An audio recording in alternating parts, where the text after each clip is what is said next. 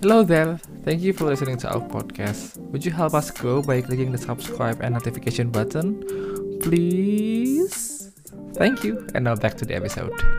All those experiences, that's what made kuliah worth it for me. Bukan cuma pelajarannya. Dan kalau kalian pikir pelajaran yang kalian belajar di kuliah sekarang bakal kepake di kerjaan, enggak juga. It's everything else.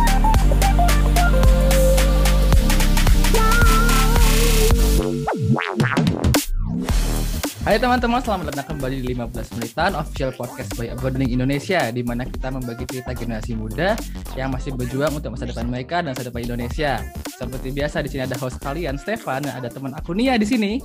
Halo semuanya. Dan seperti biasa kita akan menemani kalian di 15 menit ke depan.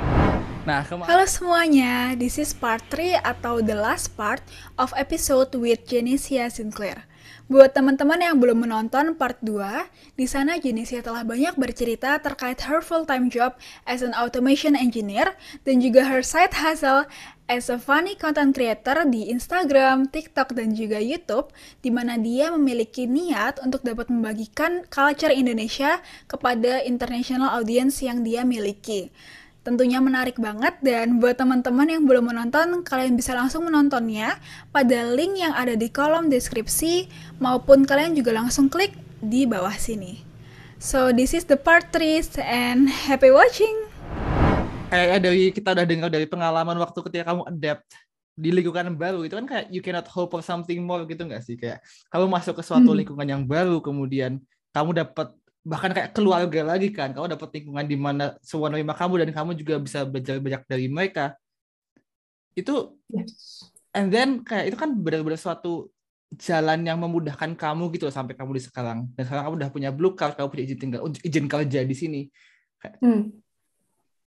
serumit apa sih waktu ketika kamu akhirnya bisa dapat izin buat kerja di sini karena it's, it's a really complicated for a lot of people kan karena banyak orang hmm. memimpikan itu tapi and you're one of us yang succeed gitu. So maybe could you could share a little bit kayak how complicated it was to get that The blue card. Blue card? Yeah. Hmm. Jujur nggak gitu complicated sih. kayak ini ini berkat banget juga sih. Plus my boss was helping me. Maybe my boss is basically like my like the nice uncle di Jerman yang take care of me gitu kan. Yeah. Jadi kayak pajak juga dia yang ngurusin tiap tahun masih. Oh. um, tapi waktu bikin blue card itu soalnya kan So blue card is basically like a working visa, mm-hmm. tapi special buat STEM, yeah. buat yang science, technology, engineering, math. Mm-hmm. Dengan juga requirementnya you need to have a bachelor degree, and you need to get, uh, you need to already have a job dengan minimal sekian per tahun. Jadi itu mm-hmm. kayak Kenapa blue card special juga? Biasanya orang kalau mau switch ke PR itu butuh lima tahun atau 33 bulan ya, or something. Oke. Okay. Kalau misalnya blue card setelah 22 bulan itu udah bisa switch ke PR dengan B1. Uh, oh. dengan language language Germannya kalau punya sertifikat B1 which means aku nanti bulan Mei akhir aku bakal switch ke PR. Oh wow, congratulations. Thank you. Wow. gitu. Jadi itulah kayak kenapa blue card special banget. Mm -hmm uh, waktu itu kayaknya cuma perlu ngirim bener-bener aku ke ampnya cuma buat ngirim dokumen kayak bachelor degree aku hmm. segala macam terus langsung dikasih sih mungkin karena aku kota kecil ya aku teman aku yang harus ngurus di dekat München kayak di di kampung dekat München bukan di München ya okay. itu dia juga blue card dan itu disusahin banget sampai kayak ada satu teman aku yang kita kan lulus bachelor degree harusnya dapat tiga bulan buat job job suher kayak nyari kerja um, extend pencari kerja gitu yeah. visanya. Soalnya student visa kita kan udah habis. Ditolak, pulang orangnya. Hmm. Nah, terus yang satu lagi udah dapat. Jadi kayak ada beberapa Ausländer Behörde yang apa ABH which is kayak foreigners office yang menyusahkan tapi aku punya baik sih orangnya jadi kayak cuman email-emailan datang ke sana buat kasih kartunya apa terus dikirim pos. Jadi oh, wow. it wasn't hard kalau requirementnya semuanya udah ini sama harus kayak ngasih lihat kontrak kerja sama ininya kan apa hmm, gajinya. Mm -hmm. Jadi kayak a lot of styles has have to line up ya. So itu untuk mendapatkan apa yang kamu pingin. Tapi sure. itu nggak cu nggak cuman kayak kita berharap terbaik, tapi I mean aku yakin kayak selama perjalanannya Kak Jane di sini itu kan pasti juga you face a lot of challenge kan kayak dari hmm. selama studi, selama pekerjaan kayak are there moments that you feel like kayak maybe you really want to give up or just to try to do something else? Yes, Of course. tahun lalu sih kayak orang-orang banyak yang bilang 2020 is the hardest year karena pandemic kan. Mm-hmm. Aku 2020 was like a really good year for me. I mean, I got like I graduated, tesis kelar, got a full time job, terus juga financially everything was going well gitu.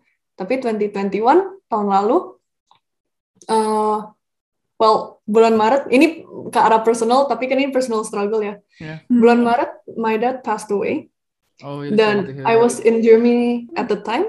Mm-hmm dan nggak nggak gitu bisa pulang juga kayak tiba-tiba kritis gitulah mm. in that moment I lost all ini kayak benar-benar ngap like why am I even in Germany ngapain aku ngejar um, karir atau ngejar uang ngejar degree jauh-jauh kalau pada akhirnya kayak my family aja I don't even see them mm. gitu hmm. dan juga aku anak tunggal jadi sekarang mami sendiri di, di Indo gitu kan Yeah. Ya, jadi itu bener-bener last year selam, dari Maret sampai Juni Juli aku baru pulang untuk ngurus surat-surat segala macam, terus balik ke Jerman lagi. Wah, itu susah banget sih buat continue. Dan juga waktu semester 2, itu semester 2 hmm, kuliah kan. Mm-hmm. Itu aku udah nggak dengerin kelas, aku nggak ikut ujian apa pun, aku udah mikir udah aku selesai nggak uh, mau lanjut kuliah aja. Udah bayar semesterannya cuma buat semester tiket. Balik lagi semester tiket tuh.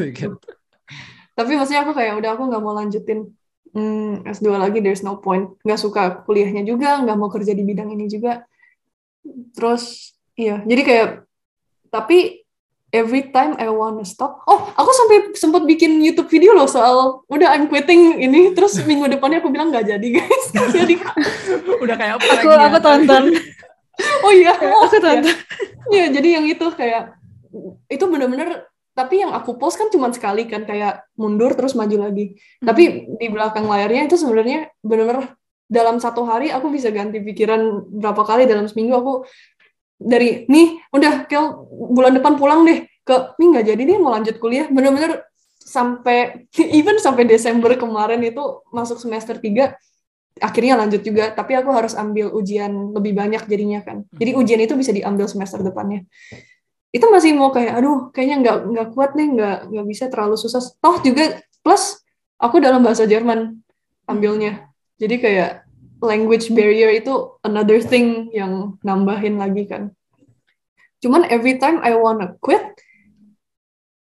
kayaknya there's always something that kept me going. Either teman-teman yang kayak ah ngapain sih lo komplain? Oh ya maksudnya it, it seems bad tapi maksudnya in a good way gitu loh. Kayak hmm. oh iya ya kayak I wanted this nggak ada yang maksa aku ambil S2 aku mau sendiri kok. Dan ya udah padahal aku juga jadi aku mikirnya juga walaupun aku nggak tahu aku bakal pakai degree-nya atau enggak cuman the character development the skills the people I meet menurut aku itu udah enough to keep me going gitu loh hmm. dan juga ya yeah, my story I think the fact that I can finish S2 dalam bahasa Jerman itu udah inspiring enough for people and that's enough to keep me going. Yeah. And who knows mungkin dalam setahun aku tiba-tiba cinta engineering kan mau lanjut bisa aja. yeah. yeah.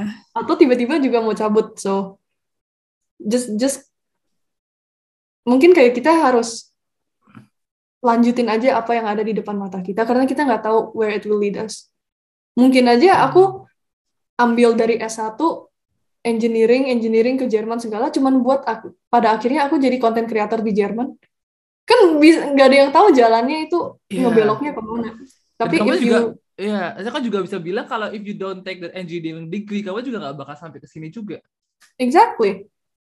Jadi kayak pin, mungkin ini cuma jalan ke pintu yang kita mau, tapi kan kita nggak tahu. Jadi kita harus jalanin semaksimal mungkin aja. Jadi at hmm to the point in the future where kita look back kita nggak bakal ada nyesel apa pun oh iya yeah, gitu. right karena ya itu karena kadang apa ya kayak in the fast changing era tuh kadang kita juga merasa bahwa kita kan overwhelmed with a lot of choices juga gitu kan. Jadi kayak kayak kita hmm. merasa there a lot of possibilities a lot of things that we could do gitu kan. Dan we tend to take a lot of things for granted gitu misalnya. Apa kayak kuliah.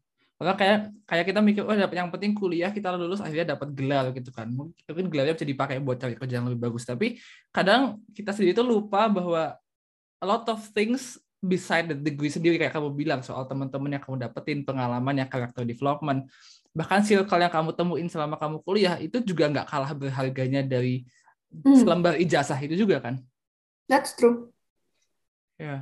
juga kayak misalnya kalau ditanya S1 aku pelajaran-pelajarannya dipakai nggak di kerjaan Enggak. Paling yang dipakai cuma 5% dari yang aku pelajarin. Kayak di kerjaan aku, aku harus benar-benar start learning a whole new programming language beda dari yang diajarin di kuliah. Secara mechanical, electrical juga nggak gitu dipakai. Cuman ya kuliah aku led me to this job. It led me to Germany. Dan juga the things in kuliah yang aku kan aktif banget di BEM waktu itu aku ketua BEM. Hmm. Aku aktif di organisasi segala macam, ketemu banyak orang dari banyak perkuliahan terus kayak all terus misalnya ikut Miss Indo gitu kan. All those experiences that's what made kuliah worth it for me bukan cuma pelajarannya dan mm -hmm. kalau kalian pikir pelajaran yang kalian belajar di kuliah sekarang bakal kepake di kerjaan enggak juga it's everything else gitu mm -hmm. I mean it's kind of relatable for a lot of us gitu kan yang sekarang kayak in midlife crisis, middle midlife crisis juga quarter life crisis. Buat apa gua kuliah? Iya, juga juga gak kepake juga lembaran ini. Iya. Iya. It's makanya kalau kuliah jangan cuma kuliah aja kayak kalian juga sebenarnya kayak appreciation juga ke kalian yang kayak sambil kuliah you guys are making podcast you guys oh, are kayak trying to inspire people juga gitu kan ya ya those are the things that makes kuliah worth it bukan cuman belajarnya uh-huh. hmm. yeah cannot agree yeah. more yeah And actually hmm?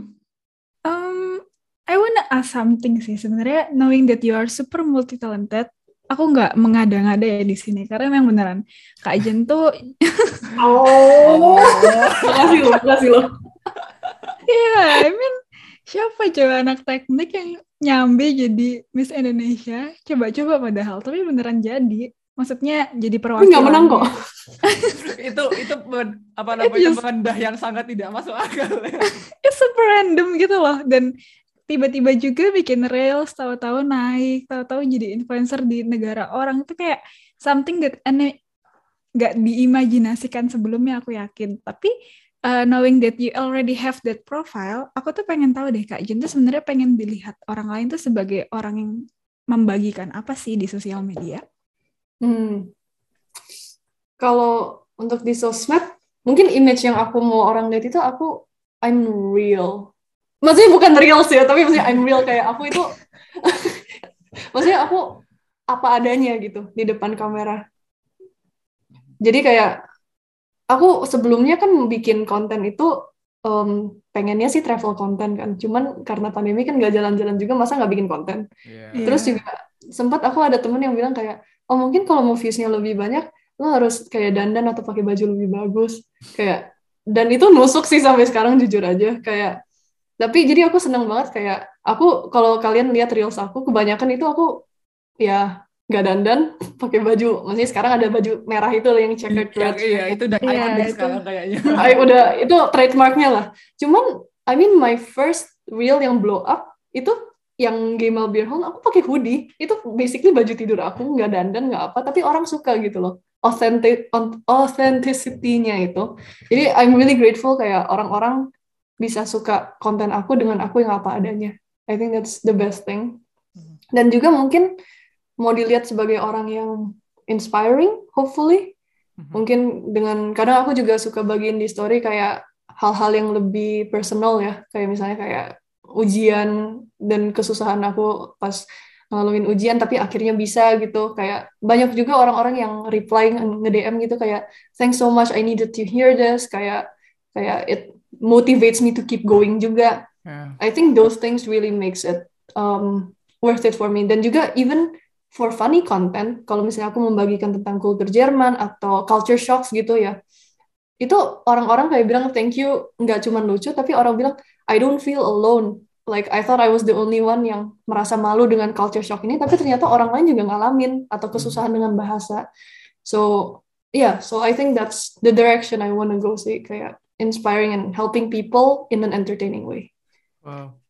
Ya aku kita tuh punya satu kayak classic question kan ya kita suka banget ask every every other guest gitu kan. Dan ini kayaknya cocok banget buat kita tanyain Kak Jin gitu loh. Jadi one of our favorite question itu kalau misalnya kamu ketemu your younger self kayak yourself hmm. kayak five years ago, ten years ago, what would you say to her? Dan aku ngelihat bahwa Jin kan perjuangannya sangat unexpected kan. Jadi kayak aku yakin bahkan lima tahun yang lalu kayak you don't expect that you will be here right now with all you have right now and what you're doing right now.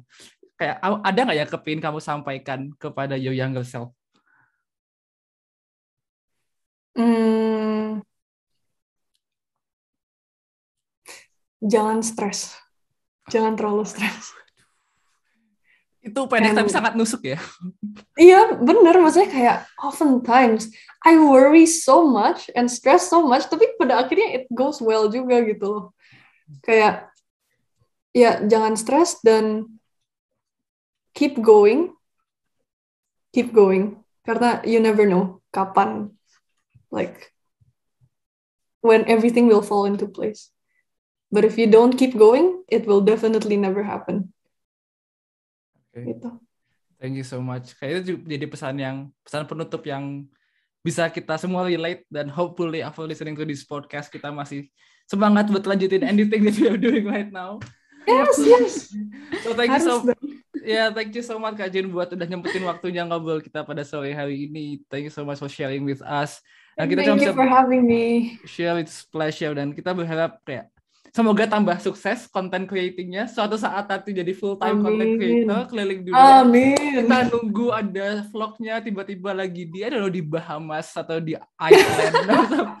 boleh boleh amin amin.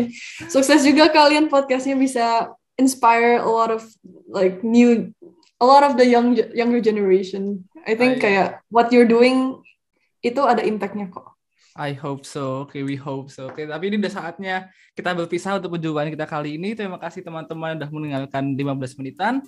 Ini adalah podcast di mana kita bercerita tentang teman-teman yang masih berjuang untuk masa depan mereka dan masa depan Indonesia. Jangan lupa follow kami di Instagram at 15 menitan dan at dan kita juga buat channel YouTube. So follow kami, subscribe di 15 menitan podcast dan kita juga punya Discord channel, link ada di description, so just join us dan kita bakal ngobrol bareng soal persiapan kalian studi di luar negeri.